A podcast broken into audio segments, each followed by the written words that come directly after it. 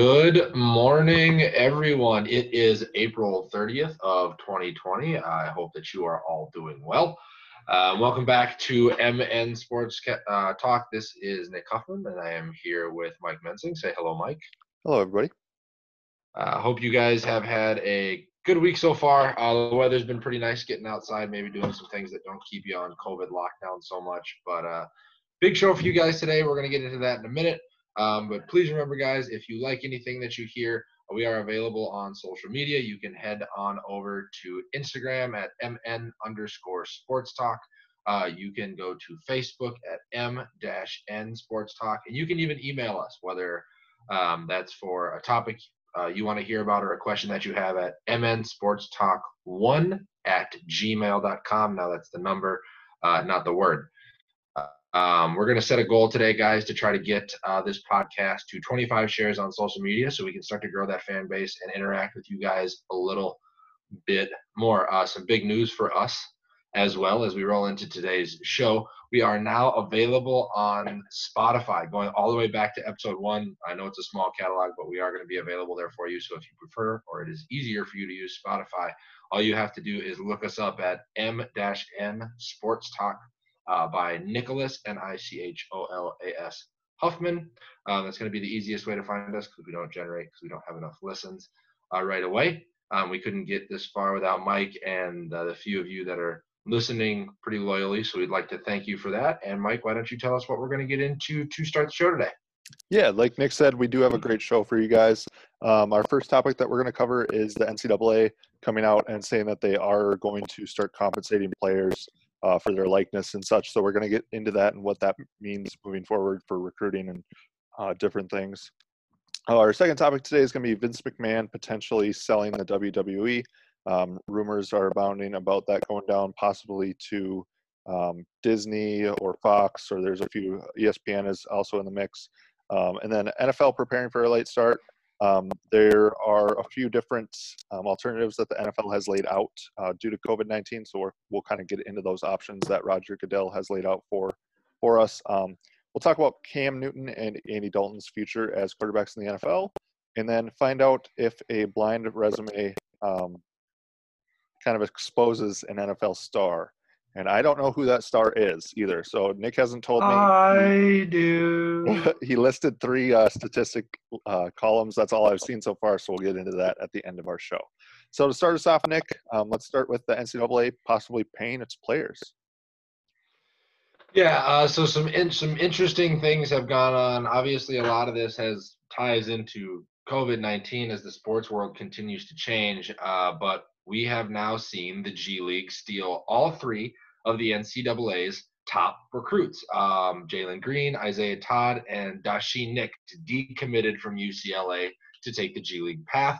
Uh, Daishen Nix was a $300,000 contract. Jalen Green, Jalen Green's was $500,000.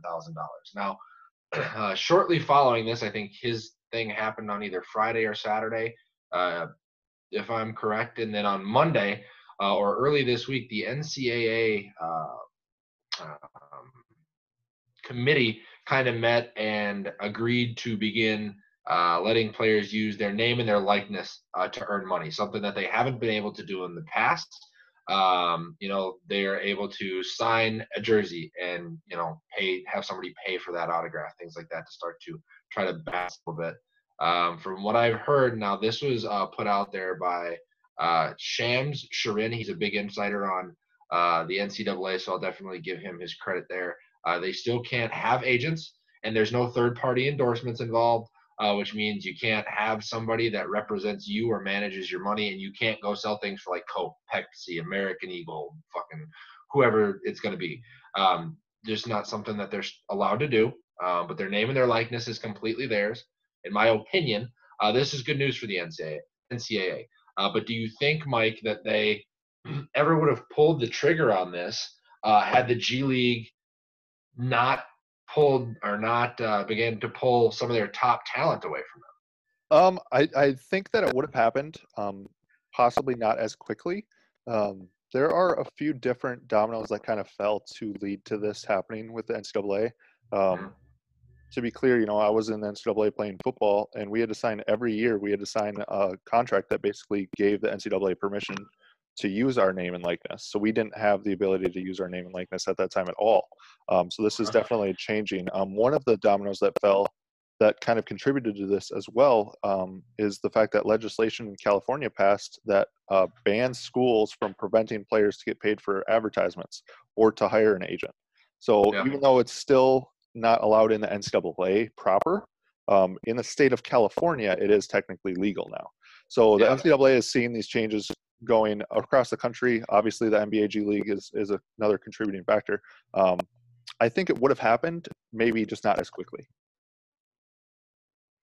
Yeah, it's it's interesting, and one of the big things here is uh, the minute that this news dropped was that everybody was like, "Oh, here we go, we can bring the NCAA games back now." Well, this is the part that probably deals the biggest amount of damage because I think that's where players see their uh, biggest opportunity to make some money, knowing what the want is for NCAA basketball or uh, NCAA football.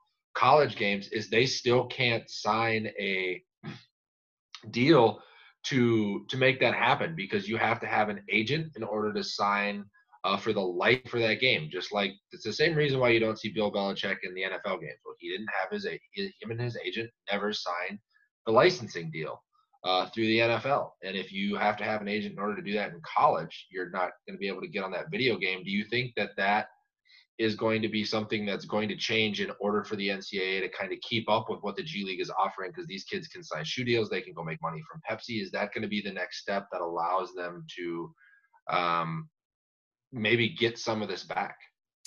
Uh, yes. And quick sidebar actually, the other reason that Belichick isn't in Madden is because he's actually the one NFL coach who's not part of the NFL Coaches Association. I don't know if you knew that. So it's kind of weird. He's not a part of it. Um, so just quick sidebar on that. Um, yes, I think that this is just the first step. Um, I think we're going to see the NCAA open up more and more and more as as it kind of goes on. Um, I, I'd say five, ten years down the road, you're probably going to be seeing NCAA players with agents. You'll probably see high school athletes basically getting in trouble for talking to agents to see where they should sign. Even that's kind of where I see the evolution of this going. Um, I see NCAA athletes definitely getting compensated for um, video games and such. And the big thing to me, man, is like the NCAA made nearly a billion dollars during March Madness last year. A billion with a B. Like players should see some of that. If Bezos money. Right. Yeah. Players should see some of that, especially if you're a player that sells tickets yourself. Like to me, the Zion effect. Duke didn't have yeah. one away game that wasn't sold out the entire season. Yeah. Like so they were going to Iona University, mm-hmm. some rinky-dink schools, and they were selling out just to see Zion. So to me, it makes sense that Zion should see a cut of that money. Yeah, so. I agree. I, would agree with that, and it's going to be interesting to see how this all plays out. I don't know if if the NCAA is going to have the like the only way that I see it possible for the whole video game thing to happen is where the schools themselves potentially hire on an agent to help assist the kids walk through the licensing thing.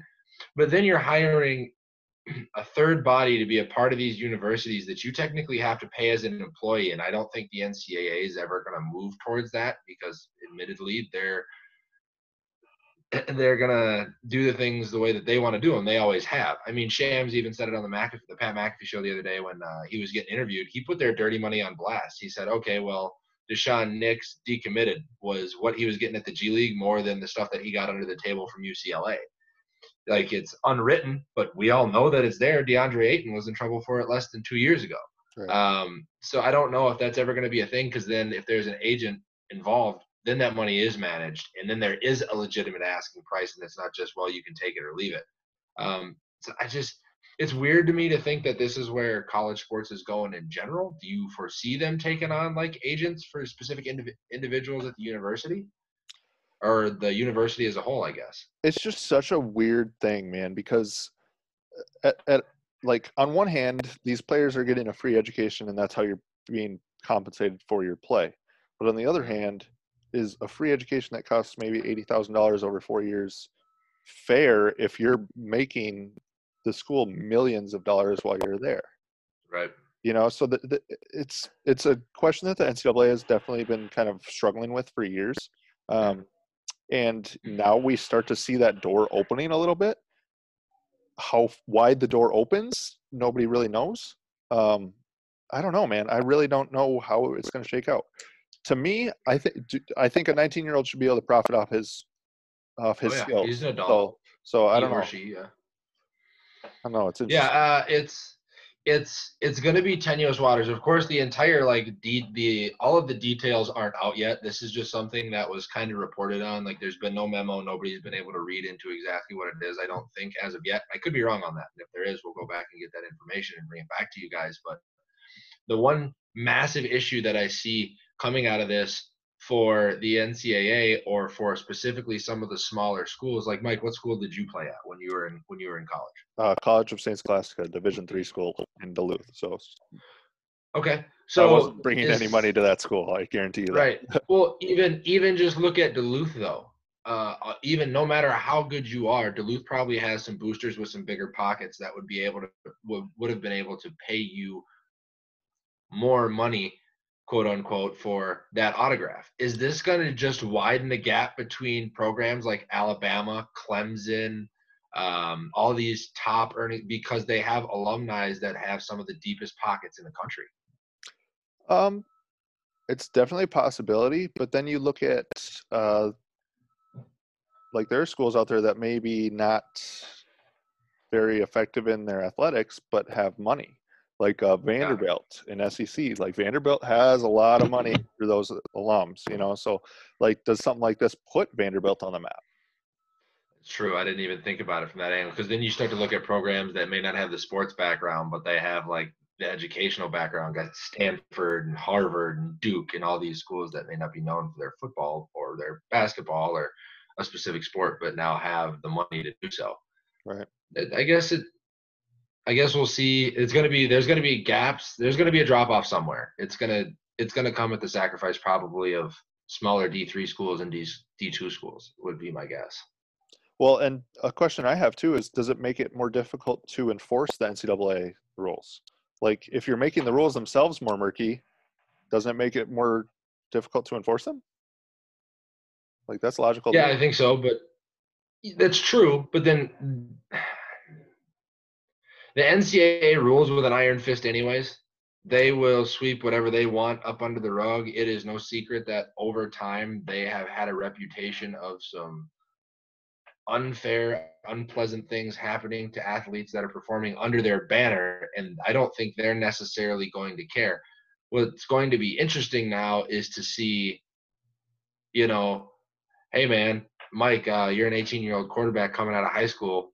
The minute you sign, I want your autograph. I'm going to give you $10,000. Those kind of transactions to seal the deal for universities is going to be electric. And if this turns into something that's heavily covered, it's going to be insane. Yeah, it's going to be real, real interesting. Like you said, you're going to have colleges and boosters basically bidding on players. Yeah.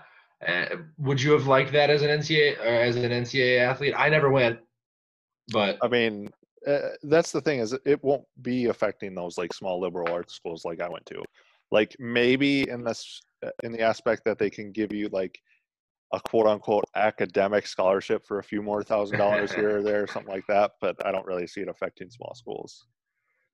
Okay, okay. And you guys, uh, you guys that are listening, um, let us know what you think. You know, if you are a college athlete and you are listening to this, what are you looking forward to? What are you not looking forward to? Have you heard anything about this uh, moving forward to this point? Because me and Mike obviously want to know what's going on. I still think this is going to be an issue uh, for the the NCAA because the G League is providing a different opportunity where Nike, Adidas, and Under Armour and those players can get to those brands now. Um, but say a player who's at Oregon can't, even though Nike is like factored at Oregon. It's the main sponsor. It's where everything happens at. It's just a a weird kind of it's just a weird a weird a weird time a weird stipulation and it does cross over all sports so you'll see it for volleyball basketball baseball you'll see it for all major ncaa sports Yeah, It'll be really interesting to to see how uh how we see college athletes really kind of being paid moving forward. So uh, moving from an organization that is going to you know possibly start paying people to one that may not be paying people any longer. Um, let's talk about the WWE for sale. Yeah. Um, so Zeb Colter, who, if anybody who knows like the wrestling world, is probably one of the closest reporters tied directly to the top tier Triple H, Vince McMahon. Um, the kind of like the board there at WWE has reported uh, that due to a lot of this COVID nineteen stuff, the XFL stuff, and the and not being able to get fans into WWE events, that Vince McMahon uh, is in, uh, you know, what they called fuck it mode. Um, 23% of WWE stocks were tied up in the XFL. So when the XFL folded and filed for bankruptcy, the WWE took a hit. Um, that the XFL still has zero suitors that the board is confident for, and the board's not getting paid. Um, they were not able to uh, get to WrestleMania this year either, which was supposed to be in Tampa, and we'll get to that in a little bit.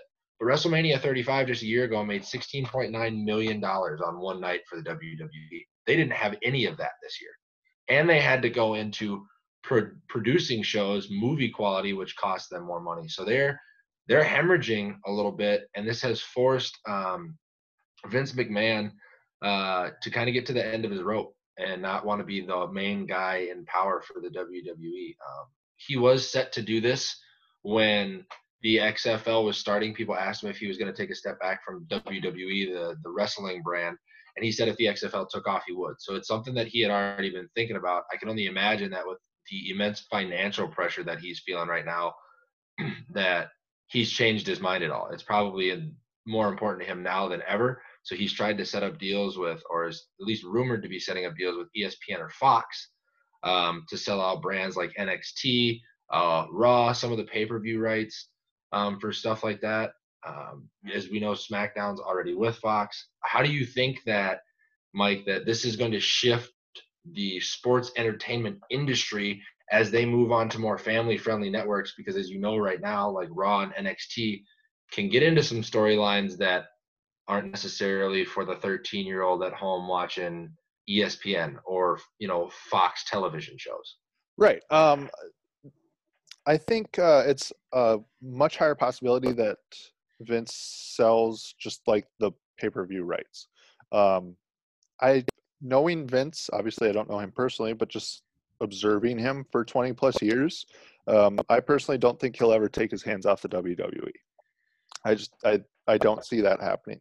Um, however, the WWE network is kind of going the way of the dodo. Um, money in modern wrestling is with television contracts, like you talked about, not with pay per view, not live events, not merchandise.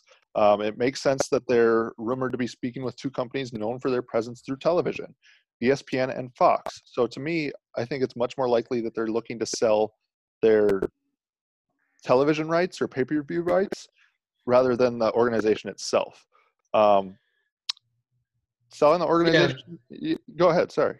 Yeah, no, the entire deal, the rumor is that it would just bring somebody else into the board from a creative standpoint. Vince would not have his hands off it. Vince, uh, Stephanie, um, his son, um, and Triple H would all still have control of the WWE brand as a whole. But you're right. Yeah, it would bring in another creative, I guess, broadcasting platform to assist with, you know, changing times uh, so yeah, I I would agree with you. I don't think he's ever going to completely take his hands off. But this is something that I mean, he's been in wrestling since Hulk Hogan, before long before me and you were ever born. I mean, speaking of Hulk Hogan, though, like the Attitude Era with Hulk Hogan is the last time he actually had like really good ratings. The ratings have been pretty much steadily declining since the Attitude Era. So it's, it's I think that, that they're looking to get something somebody yeah, from that world in in with them, you know. So yeah, and I think that speaks to uh,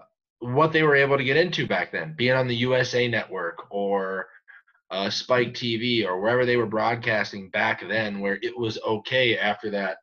Because I remember watching it growing up. It was a two-hour show, and eight to nine was fine. But after that nine o'clock hour, Stone Cold Steve Austin was flipping people off and crushing beers and you know giving stunners to his boss and the rock was telling people he didn't care who they like it was a madhouse after nine o'clock and as they've shifted away from that yeah the ratings have declined do you think espn or Fox or Disney or anybody who's going to pick up this from an entertainment standpoint is going to look at that and go, okay, maybe we just shift it to a later time slot and we bring back some of the stuff from the past. Do you think those brands have that capability?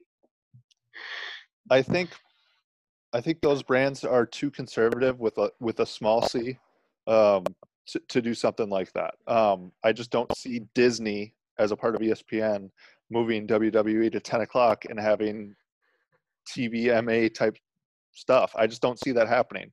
Um, one thing to think about, though, obviously the WWE is Vince's baby, um, but for Vince, it has kind of always been about the money. So looking at the XFL, maybe that was his last chance. Um, would it be a good time for him to get out and sell the WWE? I, the only reason I would say no right now is because of the emergence of AEW, their competitor on Wednesday night that has a lot of ex WWE uh, WWE entities as a part of it, like Chris Jericho and Dusty and Cody Rhodes and a lot of those guys that were part of that WWE brand. And Vince was just like, well, you don't have the talent to hack it. Well, those guys run the show over on the other brand now. Um, it's a for us, by us type wrestling show. So I, I don't think now would be the time. You, I don't think they could afford it. Uh, NXT isn't filming on a regular basis. They recorded weeks and weeks in advance. They know what the outcome of their storylines is going to be. This has given their creative a chance to breathe. And if Vince steps down now, by the middle of summer, you could see the end or a, a takeover of AEW of WWE from that standpoint because their creative is so far ahead on what WWE has right now. So it just looks like a lose lose for him at the moment, but he definitely needs help. Sure. All right. Well, I think we're going to move on. But if you did like what we talked about with the wrestling aspect, I do want to give a shout out to uh, one of my friends. He actually runs a wrestling podcast. Uh, it's called 13 Cards Subject to Change. If you want to reach out to them, they are on Facebook. Uh, they talk pretty much strictly professional wrestling. So, um, all of this is, of course, happening to the invisible enemy, COVID 19. And we know this is affecting kind of all sports. Um, due to all of this, we do have some news about the NFL prepping um, their season and their schedule. Um, the season opener could be as much as a month later, um, and the Super Bowl moved back about three weeks. Um, just pushing everything off, making sure that if they do start later, they are able to do a full season. Um, the opening week of games could actually be on o- October 15th. Um, so we've heard as as far as a month later, but to me that's a month and a half almost. that's yeah. that's supposed to be week six right now. Um, we would eliminate the bye weeks, uh, skipping the Pro Bowl, which nobody mm-hmm. watches, and anyway, it's kind of true crappy. Uh, no week between Championship Sunday and the Super Bowl. Mm-hmm. Um, and then we do have a pretty uh, important quote from Roger Goodell on Good Morning America as well. Uh, the quote okay. is as follows One thing I've learned about what we are going through as a country is you can't tell a week from now, much less three months from now. So our job is to be ready. We will obviously be ready to make alternatives. So with that quote, I'm confident that we will be seeing an NFL season this fall. Yeah, I would agree with that. Uh, I think we're going to get one no matter what happens. Uh, the NFL is globally probably the leading sport outside of all those crazy soccer fans who like to watch one point get scored every four years.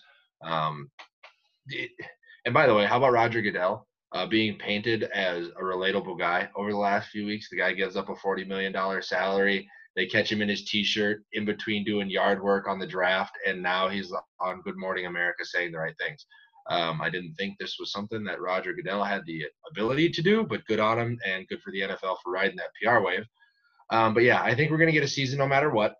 My main thing for this is that it's it's a preparation thing. We just talked about uh, the sport, but sometimes I think we have to think about the city. Like Tampa over between the time the draft happens and next spring is supposed to have had WrestleMania, the Super Bowl, and the draft, if I'm not mistaken, because it's supposed to be in Tampa next year. So you're looking at three major events, one of which they've already lost. And I think from the city standpoint, uh, putting things in place in communication with the NFL to ensure that there are multiple avenues of approach so they don't have to dump another massive revenue gainer um, is huge. Um, you know, we still haven't gotten uh, a quote from the um, the sports commissioner from Tampa. Um, he was pretty quiet during the WrestleMania thing too until they pull up until they pulled the plug. Um, but I'm interested to see as time goes on what he has to say about this. Um, the Super Bowl is a huge event. Uh, Radio Row, all the players, things like that, uh, just to see where he sits on it. Uh, but going back to the players, Mike, what do you think about skipping the bye weeks? They just negotiated this brand new CBA, and now they're telling players not only are we planning to expand the schedule, but there's a good opportunity. Not only are you not you're not going to get two bye weeks, you're not going to get any, and you're not getting a break for the Pro Bowl. Do you think that that's going to rub a lot of players the wrong way? Are we going to see diminished product and more injuries and things like that? Like, how important is that bye week? Uh, the the bye week is definitely vital, uh, especially if you have a team that you know is banged up or um, it depends on when your bye week is too. If your bye week is week four and you're three and zero, oh, you know you don't want that bye week. But if your bye week is week 14 and you're seven and six going into the bye week and you have three starters injured, it's a vital thing to have in your schedule. So it really depends on what your team situation is at the time of your bye week. Um, I think that we could see some possible wear and tear more towards the end of the season, maybe on like running backs, uh, getting more carries throughout the season and not having that week off. Um, I think it's a possibility. I don't see it happening maybe on all 32 teams. You have to remember that these guys are elite athletes um, yeah. training for this. So um, maybe though one thing that we could see with the schedule being different is maybe they get rid of like the Thursday games. Um, because there are no bye weeks, we're going to make sure you guys play once a week, weekly on Sundays. Um, something like that could be an interesting change. Um, yep. There's going to be a lot of changes if they do this. If week one is October 15th, which is week six, the trade deadline is usually week eight. So is the trade deadline just week eight and move back, you know, two months, or like how does that work? Because yeah. you, you, have to see how your players are working on the field as well. Um, so that's interesting to think about. Um, skipping the Pro Bowl, I don't think will affect many players, though. I don't think players are going to be too hurt about that. Well, there's bonuses in people's contracts for that. That's the only reason why I ask. You got to think about like your your wide receiver that's like at the top of the list that's making 14 15 million dollars a year probably doesn't care about the $500,000 bonus. But that kick returner, that's only on like a one million, two million dollar deal. That's a lot of money um, to get bonused into the Pro Bowls, kickers, punters, uh, guys like that. That's built into their contracts. Sure, but do you think the money for that bonus comes from the tickets that they sell for the Pro Bowl? Like they could still possibly play those players and just not play the game, right? Possibly, possibly. Yeah. I, I just I think the players more of a financial burden on it. Yeah, I think the players have to be somewhat understanding, though. They have to be. I mean, if you want to play a football season this year, you don't get a bye week. So, yeah. what do you want to do? Do you want to play football and get paid millions of dollars and just not have a week off? Like, I don't know. I'd be all over that. Yeah, it's uh, it's tough. Nobody's going to be completely satisfied. I think that the more, more and more that we wait, I think we get into an area where it's going to be nothing but compromise, shortened seasons, uh, you know, if the NFL wants one thing, the player, the PA ever has every chance to come back and be like, well, if there's no bye week, we want this in return.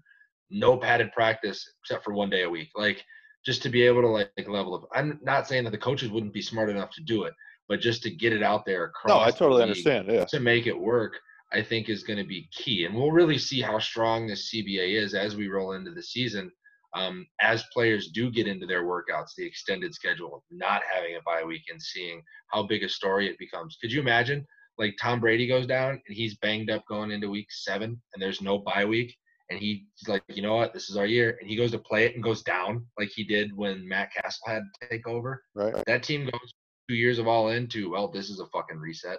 Right. And it's gonna suck. So it's gonna be a completely different looking uh, product uh, as far as that goes. Do you have anything else that you'd want to add on on any of this? Um, just overall, I think everybody needs to be ready to be flexible. Um, the more you stomp your feet and put your feet in the sand, the the more you're just going to have to get pulled along. Uh, just be flexible. Things are changing around you, sports wise, everything. Just be flexible. Work together as a society. We're good to go. Yeah. Um, so, and uh, the last thing that just kind of popped into my head as we're thinking about this, I did read that the NFL schedule, which comes out next week on Friday, which we're going to talk about um, next week, is going to have a heavy emphasis on the potential moving of the schedule. Um, it's there. The NFL is very much underst- understanding already that there's a large chance they may have to push the season back. So even when the schedule comes out, it's gonna you're gonna get the schedule and then you're gonna get all the contingencies. So we're really gonna get to see even what it looks like long before we even know if that's gonna be the case next week. Um, so I'm I'm excited to see that as well. You know, one thing that we won't know what it looks like though is Cam Newton or Andy Dalton in their new uniforms because we That's don't know true. where they're going. So uh, if you didn't hear, um, Andy Dalton Yeah. got cut this morning by Cincinnati.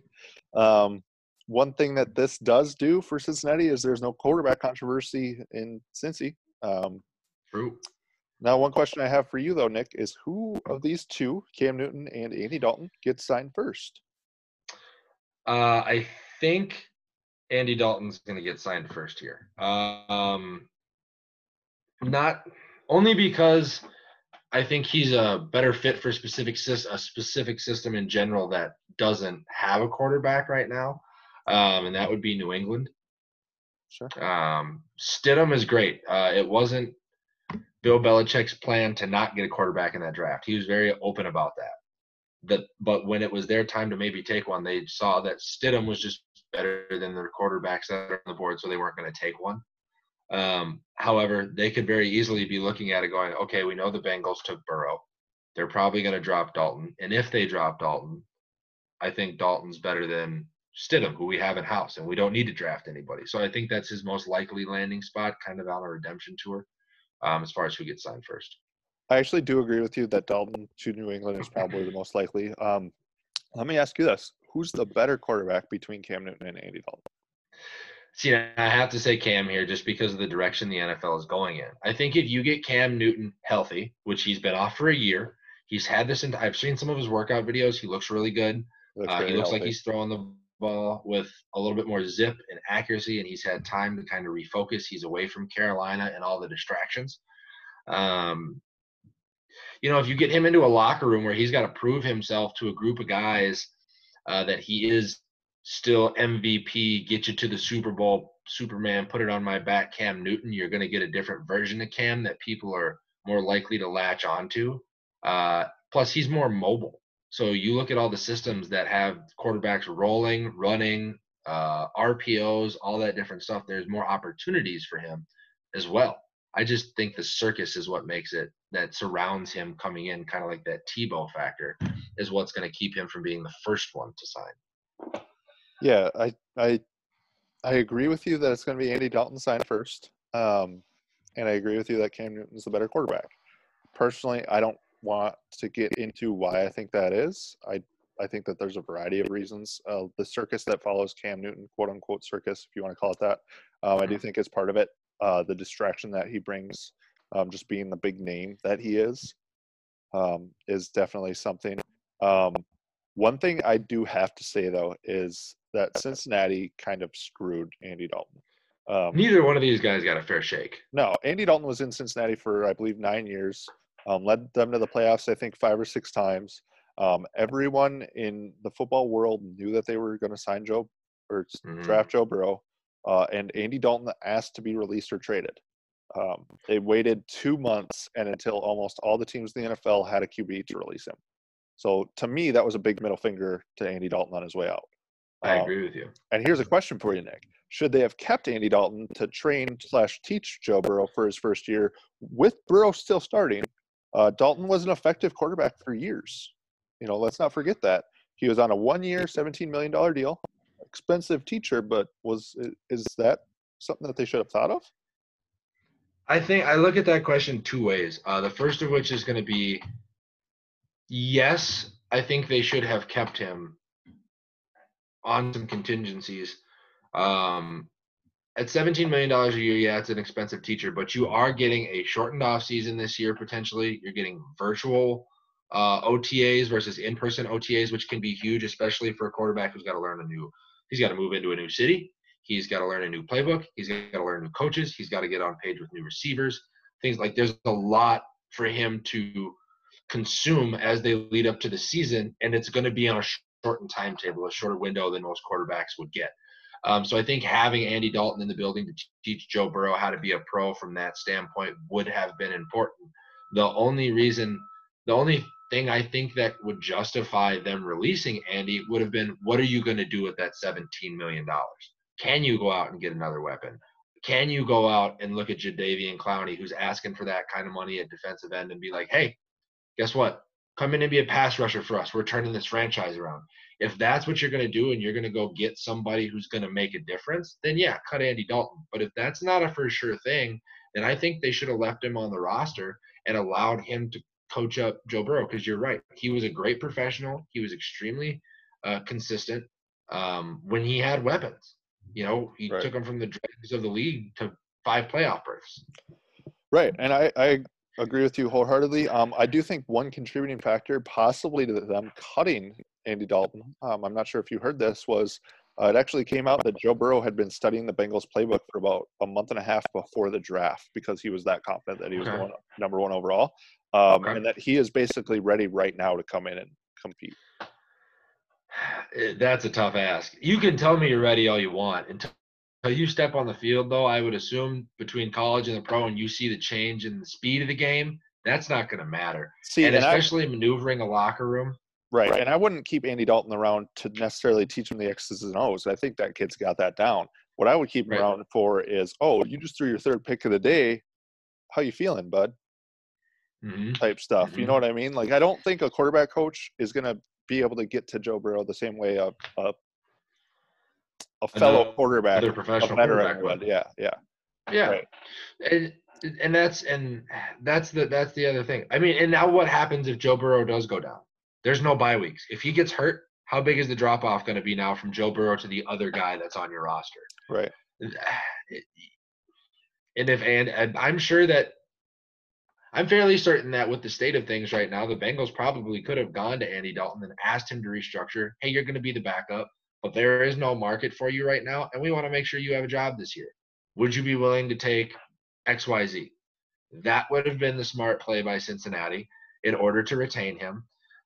And it would have made it would have painted Andy in a really good light going into the next offseason where he had the opportunity to teach up and coach because then at that point, if Joe Burrow does win rookie of the year, oh well he learned behind Andy Dalton or you know Andy Dalton was there to teach him how to be a pro and that opens up some more situations like maybe going to Washington and doing the same thing with Dwayne Haskins competing for the job or going down to Jacksonville and helping Gardner Minshew out and you become a journeyman backup that always has a roster kind of like Ryan Fitzpatrick. I think that would have been the best situation. But my knock on the Bengals franchise is I think sometimes they don't think these things through. I mean, there's a reason. There's a reason they're not one of the best franchises in the NFL. I think we see some franchises making moves for the future um, and thinking about those things, and we see those franchises usually be successful. Um, I hate to say it, but the Packers twice drafted a quarterback, um, and he turned into a Hall of Famer. So like they they knew what to do with him, sat him behind somebody else, developed, did all that th- those things. Cincinnati is basically showing, no, we're going to do the exact opposite. We're going to start the rookie right away. Not going to have a veteran quarterback in our quarterback room. Um, it's going to be interesting to see how that shakes out. Now, let me ask you this: with Cam Newton and Andy Dalton going to different teams, do either of them start? Do both of them start? What do you see with that? I definitely think that I see Andy Dalton starting wherever he lands. I think the two top suitors are going to be either Jacksonville or New England. New England heavily favored over Jacksonville because they don't know what they're doing with Leonard Fournette. They have dismantled that entire defense. They're in a weird spot, and Minshew mania is a real thing down there. That mm-hmm. crazy mustache having, jorts wearing dude playing QB down in Jacksonville's got some some gusto behind him in that city. Um, so I think Dalton would be the one most likely to go somewhere. If it's New England, he starts. Anywhere else, I think he sits. As to where Cam, and it's already been, it's already come out from his camp. He's going to want to go somewhere where he has to start and I think that's a smart move by him because he knows he can't come in and be a backup with his reputation. I mean, he is a, um, he's a top twenty quarterback in my opinion. He shouldn't be on the bench. I and I agree. so I think what's going to happen is you look at all these systems that have mobile or semi-mobile quarterbacks right now, um, and if one of them goes down due to what is going on in the league, I think that's where you'll see Cam Newton step in. Uh, Kyler Murray gets hurt uh, Lamar Jackson or even Robert Griffin III uh, running that Heisman package gets banged up. Um, you look at other teams that have mo- like just anybody who can move the pocket and where he fits the offense. I think he would slide right in. And but the weird part is, is I wanted to ask you this: Do you think he's going to have to take a Jameis Winston type deal because Jamin, Jameis Winston took so little money coming out of free agency as a guy who led the league in touchdowns and passing yards? I mean, he also led the league in picks. Well, I'm just saying, Cam's kind of got that from a personality standpoint. You're going to get the best personality in the league, and so at some points, other than Antonio Brown, the worst personality in the league, being outspoken and stuff like that. So, is he going to have to take a contract like that to find a team? I think he's definitely going to get paid less than he wants um, because of his last couple years in Carolina, where he just did not perform like the MVP in 2015 that we knew him as. Um, yep honestly, a team just kind of popped into my head that would be interesting. How old is Cam off top of your head? 28, 29, I want to say? He's got it. He's either 30 or just under. Okay. Why not go to the Giants? Like, this guy is 29 years old, has been to a Super Bowl. You have Daniel mm-hmm. Jones, you have Saquon Barkley. Like, I don't know, man. I, I don't know what their cap room looks like. I have no idea. It literally just popped into my head. I just wanted to throw it out there. I could see him. I don't know. That's interesting. That is interesting. I think they're fully committed to old Danny Dimes down there. Which that guy, uh, dumb to me. I, I agree, but he performed well-ish, uh, above average maybe for a quarterback in the situation that he was in. Keep in mind, he had no wide receivers, and Saquon Barkley was hurt most of the year. So we're really going to get to see a chance to see what he looks like this year as his true like freshman year with all the weapons around him. Um, and I think Gettleman would hate Cam Newton the way he hated Odell Beckham. That's why I don't. That's actually a very, very good point. That's a very good point. Um, but yeah, there are teams out there that could use them. Yeah, let us know what you guys think, please. Uh, social media, email us. Um, let us know who you think uh, is the better player, where they where they may be playing this season as well. Yeah, for sure, guys. Uh, always love to hear your opinions, especially on stuff like this. Um, fans of different teams. If you if you know you're a Jaguars fan or a Bengals fan or whatever, just let us know where you think these two guys should wind up. Awesome. So we are going to take a small break here. Um, a word from our sponsors, but we will be back. Uh, we're going to talk over three different quarterbacks. I think you said right. Uh, we're yep, gonna go there's going to be three quarterbacks in this blind resume. Awesome. So we'll have a blind resume of three different quarterbacks. Um, we'll kind of run down. I think Nick's going to probably make me choose one, and he's going to talk about talk about uh, who these three guys are. So uh, please don't go away.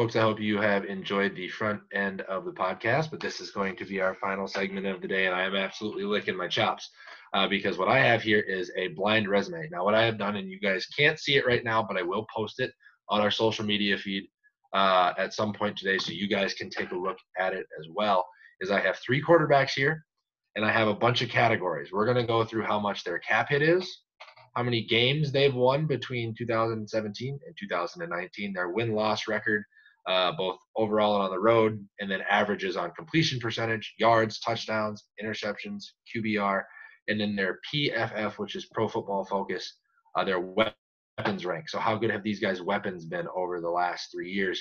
Uh, and I am going to attempt to expose one of the poster boys of the NFL here. Um, potentially, we'll see how this goes because I'm going to have Mike pick who he thinks the best quarterback is at their value. So, Mike, obviously, we have the notes up right here, and you can see uh, some of the stuff uh, on on the page. We've got one quarterback at 33.5 million, who has only played 39 games in the last three years. Uh, he's got a below average road record.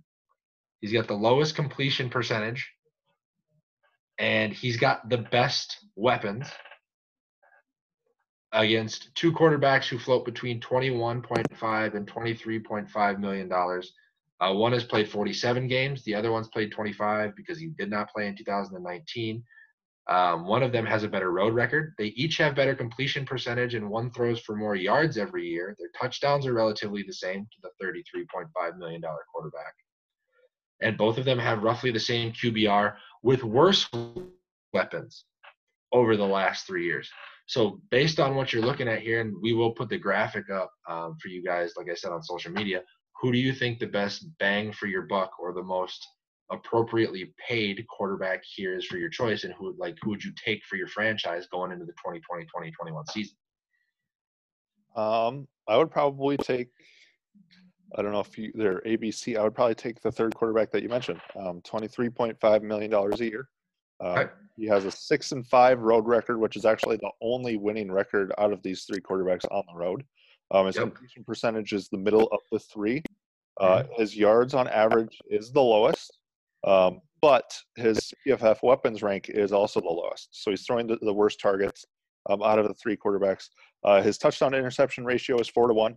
Um, Yep. It's pretty dang good. Uh, the other guy um, that I believe is the guy that you're trying to expose has a touchdown to interception ratio that's close to six to one. Um, so it's pretty damn good. However, the guy has top 10 weapons that he's thrown to, uh, and he's got a 10 and 16 road record. So I'm just not going to go with him, especially for $33.5 million a year. Okay. So what you just did, Mike, is you actually chose Alex Smith over Aaron Rodgers and Derek Carr. So the was reason I wanted I to was get honestly thinking that was Carson Wentz, to be completely honest with you, with the games missed. But Alex, Yep. With that busted leg. One year. So what we've got is his 2017 and 2018 stats, his last year in Kansas City versus his first year in Washington before he got hurt. Um, so that's what we have up here for Alex Smith at $23.5 million. Now, him and Aaron Rodgers came out in the same draft, right? Mhm. You could argue that they've had a relatively equal amount of playoff opportunities as well. Alex Smith has been to the playoffs a lot. Aaron Rodgers has been to the playoffs a lot since then. Alex Smith was the Niners, then was Kansas City, and things like that. So the reason I put this up here is because everybody on social media over the last few days has told the entire world that Aaron Rodgers is the victim here. He is being screwed by the Green Bay Packers. That they are, he's their franchise guy. He's got four years left on his deal. Why would you take a quarterback in round one? Well, now that we've seen the numbers, maybe that's part of the reason why. Um, it's it's just it's tough for me to understand how you're going to pay a guy 33 million dollars and those stats by the way that i pulled up are middle of the road stats for a quarterback you're not looking those aren't stats of a guy who's a top 10 guy um Yeah, the only thing that really stands out, honestly, and it's kind of the only thing that's really stood out his entire career. He's had a few years here and there with 4,000 plus yards, uh, but his touchdown interception ratio is what stands out. Um, Yeah. And to me, the reason he has such a good touchdown interception ratio is sometimes he won't make the throw when the game's on the line. He'll eat it and won't throw that Yep. pick. Yep. And and that's part of the thing that we mentioned in our last podcast. One of the stats that's on the rise for Aaron Rodgers is the amount of plays he just gives up on. Right. Oh, roll my right, throw it, throw it into the bleachers. Um, my biggest thing, and I'm about to ask you a question, and I'm interested to hear your honest opinion, is has Aaron Rodgers' attitude and production now outweighed his greatness? You're looking at a guy who uh, Green Bay former players and his own family have outed him on being a poor teammate and a poor family member and kind of prickly and hard to work with. Um, you, he's had weapons. He's had more weapons than the other quarterbacks that we mentioned for his entire career. Whether it was guys like Randall Cobb, Davante Adams, he had Jordy Nelson. Uh, I think at the beginning of the, his career, he had Donald Driver. He's had some good tight ends. He now has a good running game. He had a good coach, and they have spent 80% of their first round talent that they've drafted since he was selected uh, on the defensive side of the ball to help bolster the offense that he was just supposed to be the wizard at running. Can you now make an argument that all of that is not that that talent that he has doesn't outweigh how hard he is to work with and his production towards the tail end of his career for the Green Bay Packers. Well, I think you're dead on, man. I, I think you hit the nail on the head, to be completely honest with you. I think Matt LaFleur came in year one and realized, hey, I don't want to work with this punk, to be completely honest with you. I don't think Matt LaFleur wants to get told what to do by Aaron Rodgers.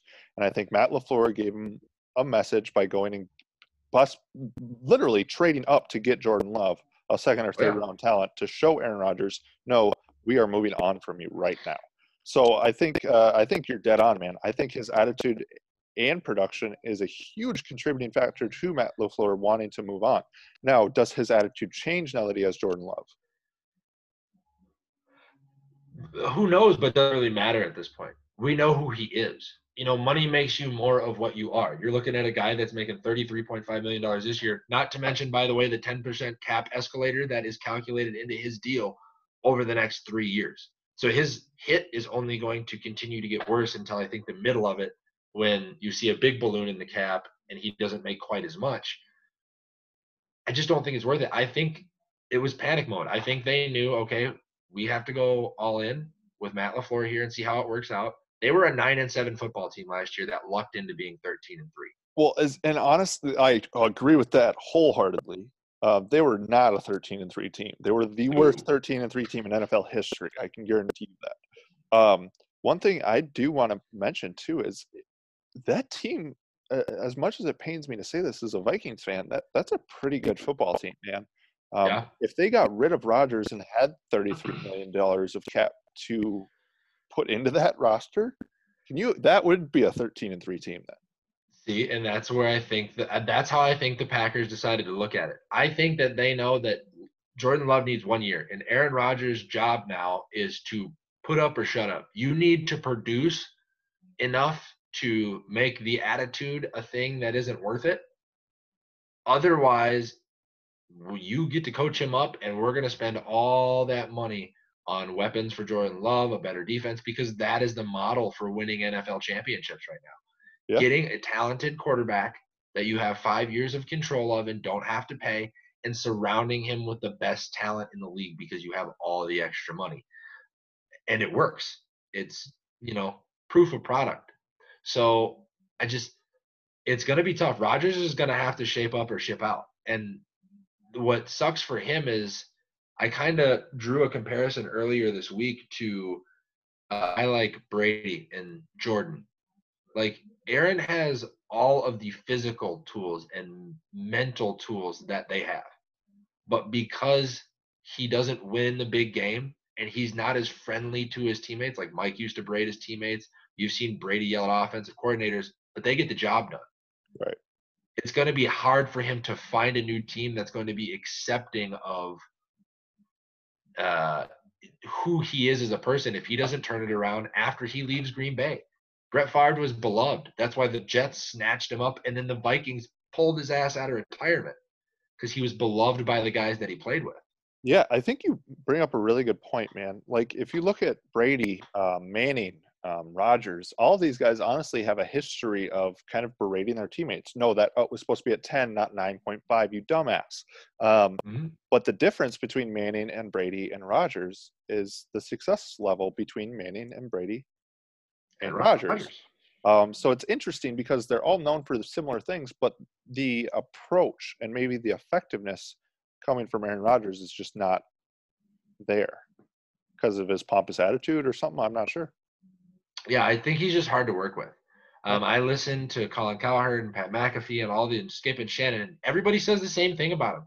He's wildly talented. He probably has more arm talent than anybody that's ever played in the NFL but he doesn't trust anybody. He doesn't trust his position coaches, his quarterback coach, his head coach, his wide receivers. And it makes it hard for anybody to want to continue to work with him to get better because he's not he's doing what he's doing from a personal standpoint, not a team standpoint. Well, let me prove your point. Um, you said that he is ridiculously talented with his arm, but he's not a good team player.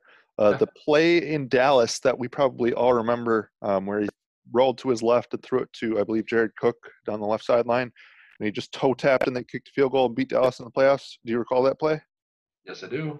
Yeah, so that play, um, obviously, we see Aaron Rodgers, the arm talent, um, rolling to his left, twisting the midsection of his body and throwing what a 35 yard laser uh, on the sideline. However, one thing that many people may not know about that play is that Rodgers actually uh, vetoed the coach's call and told Jared Cook what to run on that play. Um, yep. So that kind of shows that dual edged sword that we were just talking about. Ridiculously talented, not a team player. Yeah, and it's it doesn't take away from the guy's talent, the guy's work ethic. It doesn't take away from anything that he is as an athlete. But the mental part and the relationship part of the game is so huge.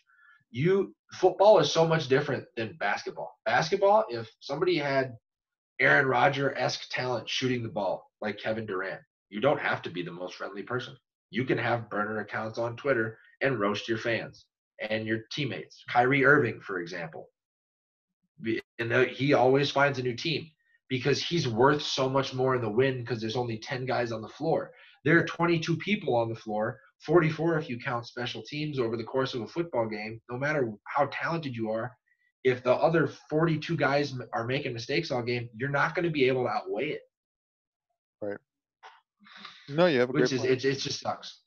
So my final question to kind of wrap this thing up is: Can we? Are you at a point now? If you were sitting, if the Packers were up for sale and you were the owner, are you at a point now where you where you would begin quietly or openly shopping Aaron Rodgers after this season? Um, I would be. I would do it quietly for sure. Um, because Rodgers. I'm sorry, Packers fans. He's a prima donna. Um, I think the attitude is something that you have to handle. Um, so if he hears that he's being openly traded, I think that that could definitely cause some conflict, especially if you're trying to compete this year. Um, mm.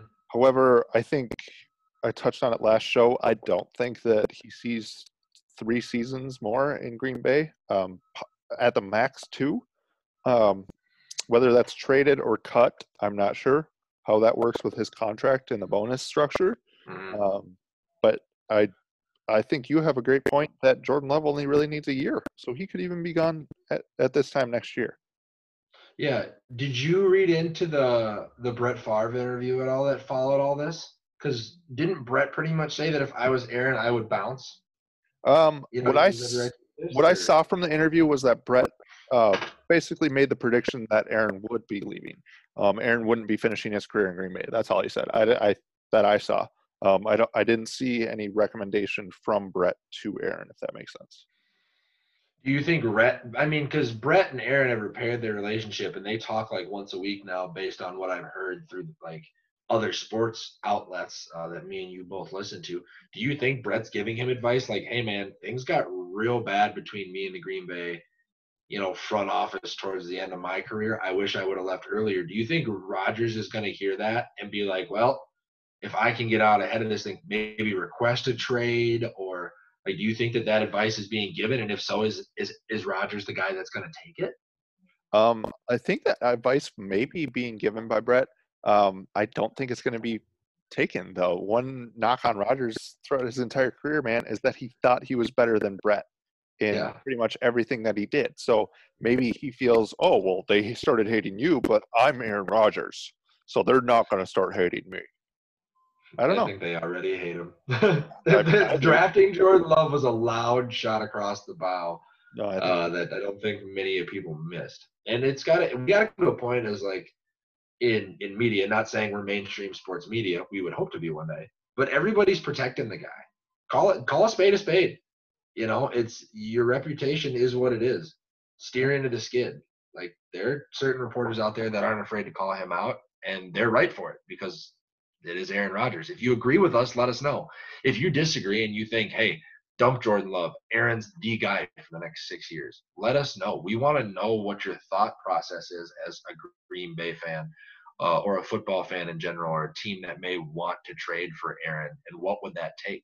You know, feel free to get in touch with us because uh, we're not the only opinions out there and we'd love to hear yours yeah, uh, we hope that you like what you heard today.